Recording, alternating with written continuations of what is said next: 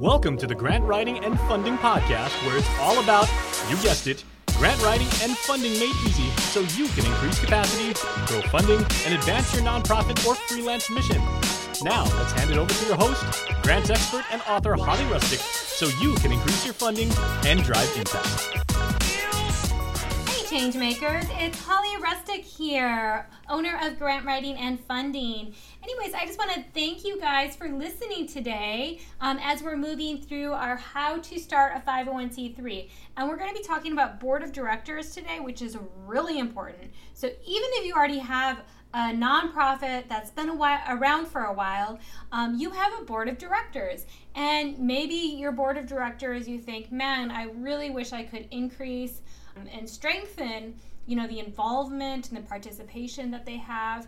Or you may have a fantastic board but maybe they're only on it for another year or another six months and you want to ensure that the new board you have coming on is going to be just as inspiring and passionate and committed as the one that you have now. So we're really going to look at the different ways to ensure that you have this fantastic, phenomenal board of directors. Um, and this is really one of the top complaints I hear from nonprofits is, um, you know, just not really having a board of directors who is knowledgeable about what they should be doing and they're not you know and because of that then they may not be 100% committed because they're not really even sure what they should be doing all right but before we go into that i want to go ahead and say a big shout out thank you to Diana. Diana, um, she wrote practical information for all grant seekers on as a review on iTunes. So on our grant writing and funding on iTunes, she wrote this great review. And then she wrote, This podcast offers much knowledge for grant writing. Both Holly's podcast and website contains much practical information. So I just want to thank you, Diana, for writing that. And I also want to just um, encourage you guys, um, please subscribe to our, our podcast on iTunes, and so you can get you know all these episodes directly to your inbox. And please leave a review. These really help for other people to find this podcast and get all of these free resources and information. And who knows maybe i'll read your name on the next podcast episode. All right guys so as we're moving through this let's go ahead and talk about your board of directors so, we are going to go over the entire, or we have been going over the entire how to form a nonprofit organization step by step process. But this episode, like I said, it can be a solo if you are forming a board of directors or if you want to update your board and have a more active and healthy board of directors. According to research, one of the reasons that many nonprofits end up failing is due to inexperienced board of directors.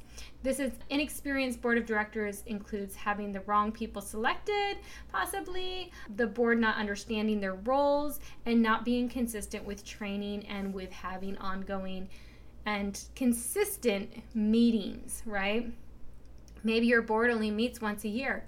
That's not really a sign of a healthy board. So, we're going to go over some things here.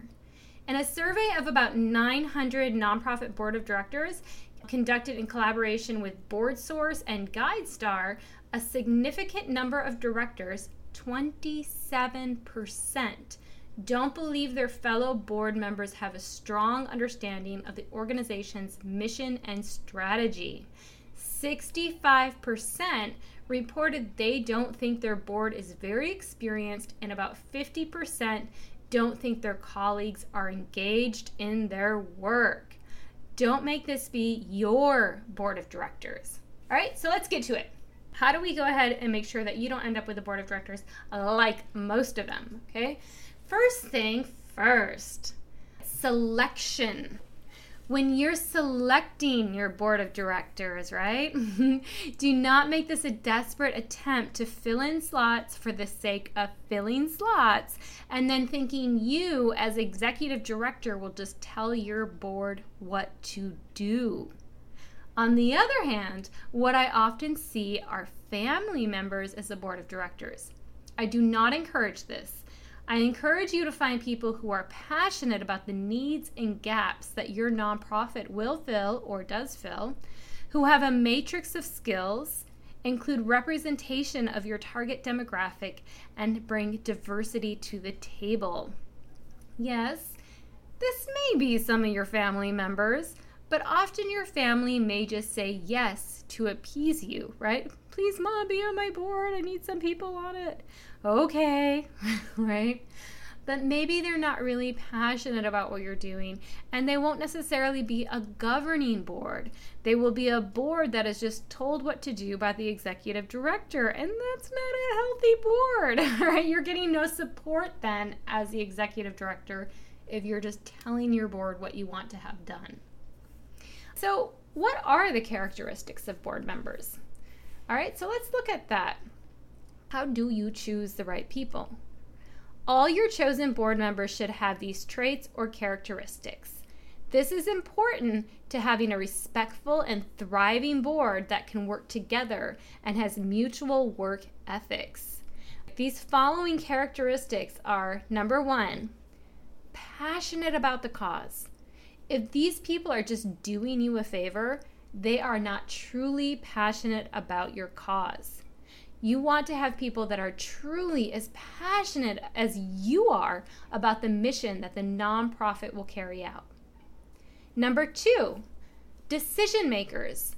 You want people who are willing to make decisions and take 100% responsibility for those decisions. Your nonprofit will be dealing with money, projects, people, and a load of other items, and you may want those directors to have a good record of making good decisions. Number three, team players. You want people who are open minded and who can work with one another. If they can't budge on an issue or negotiate, then it is going to be really difficult when their items might be voted against. This could lead to holding a grudge and causing your nonprofit to downspin quickly. So you want them to be a team player. And number four, innovative. You do not want people who think the same old, same old is the best and cannot think out of the box. Your nonprofit is a business and will need to be innovative, flexible, and at times take risk.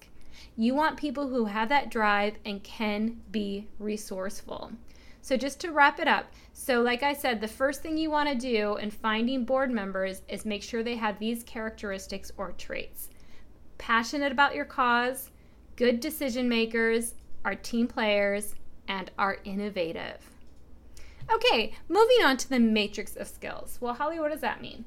It means you want to have people with different skills represented as board members if you all if you had just lawyers on your board then you wouldn't be getting the diversity that you would need to really carry out a healthy board. So it is really important to find people that have a variety of skills. Sometimes you may not have all of these skills represented but here are some that you can look for that will benefit your nonprofit. And this gives you a good idea of some questions that you can ask when people are interested in being on your board or when you're trying to find people to be on your board, you might want to think of looking in different sectors for people that have different skill sets. Okay, so what are some of these common skill sets? Number one, fundraising skills. if you are a grant writer, right, and you're listening to this right now, you probably have been asked a lot to be on boards. This doesn't always mean you have to do pro bono work, though or write any or all of the grants. But it is good no- to know what to look for or to review grants before they are submitted. Other fundraising skills include people who know how to organize events, conduct crowdfunding campaigns, or solicit from corporations. So it really is good to have somebody on your board. And once again, just to reiterate, all of the skills that I'm talking about, it do, they don't necessarily have to bring um, they have to bring the skills to the table but they don't necessarily have to do their job for free. That's not what i'm talking about. And just like this you may have a grant writer right who's on on the board.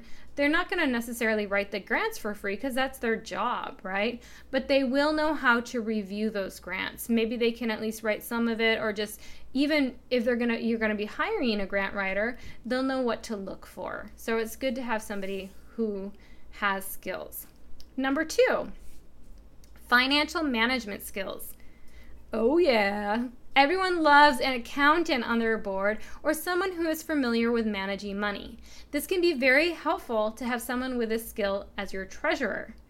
Managing funds can be a very sticky situation, so someone who is familiar with submitting a 990, an annual income, expense report, or writing checks is good to have on your board. And once again, you don't have to have this person do all of your work, right? That's their job that they get paid for, and they're volunteering to be on your board, so you don't necessarily want to load them up with work. But they will be able to oversee the reports and understand them so they can translate them to the rest of your board. Okay, number three leadership skills. Having someone who facilitate meetings, be prepared with agendas, and spearhead strategic planning is very good to have on your board of directors. Often these types of leadership woo, can't talk today. Sorry guys. These type of leadership skills are pervasive in entrepreneurs, high-level managers, and let's be real, moms that have like more than five kids. right? I know you're laughing, but my sister in law and brother have eight children, and I swear my sister in law could organize a stock full bunker with food supplies for five years in less than eight hours. Like she is so on top of it. so I just want to add that because it is true. Don't just think your board of director has to be people who are making like six plus figures a year. Like these could be stay at home moms. They could have, they, people have skills, right? So you want to be able to bring in um, different people with different skills, and leadership skills kind of go across the board uh, for different types of sectors. Okay, number four. Okay, this is really important. One of the skill sets that someone can bring to your board of directors is being a peer in your cause. What do I mean by this? Well, if you serve homeless people, it might be very advantageous, and in some grants, actually required, if you have a former homeless person on your board. Or if you're serving veterans, don't you think having a veteran on your board would be beneficial? I mean, what if you're serving llamas? you think having someone, I mean, maybe you're not necessarily serving people, right? Maybe you're a conservation nonprofit or something like that. But don't you think someone on your board that has actually worked with the llamas or own a llama be helpful? These people will definitely fit a characteristic of being passionate about your cause, right? If we go back up to the characteristics and traits. But they'll also bring a unique insight that could make the difference between your nonprofit failing and succeeding. Believe me, sometimes just the heart of a nonprofit is on point, but their approach is wrong. And the target demographic can be offended. All right, I've seen this happen. But if you actually bring in peers, people, you know, a veteran, if you're serving veterans, you want to hear what they have to say. How does this marketing piece look? What is this offensive in any way? What what are your real needs? Are we like running around in circles, you know, coming up with all these projects that really aren't what is needed? You really want to have insight. So the more the merrier. You don't just have to have one. You can have more than one peer, you know, as a part of your cause on your board of directors. Absolutely. Because these peers can really bridge any divides. It's fantastic. All right, next, marketing skills.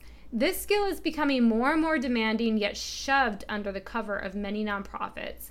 Social media is a godsend for many nonprofits as it offers a free way to market and connect your message with your followers. No longer is it just the one television commercial with the sad abused animals with the equally sorrowful song of Arms of an Angel belting out in the background. You guys remember that commercial, right? I'm totally aging myself right now. but oh my goodness, I've never cried so much watching television. And this type of marketing is still great, but no, most nonprofits can't afford these types of commercials, right? On national television. Like, that's super crazy expensive. Even radio spots can be very expensive but they might be able to swing together a YouTube video on an iPhone in five minutes, right? Even though it's free, you still need someone who knows how to put together that video, what content would explain the messaging the best, that they know how to start an Instagram page or know how to use hashtags. All of these kinds of things can really make a difference. Just throwing up a Facebook page nowadays, it doesn't really do much, right? It's saturated. So you still have to know how to do good marketing. So these marketing skills can be the difference between a clunky nonprofit stuck in the same old stale budget and one that can raise $20,000 in a few weeks via a crowdfunding campaign. Not to mention have your community really understand what you're going to do to reach your cause.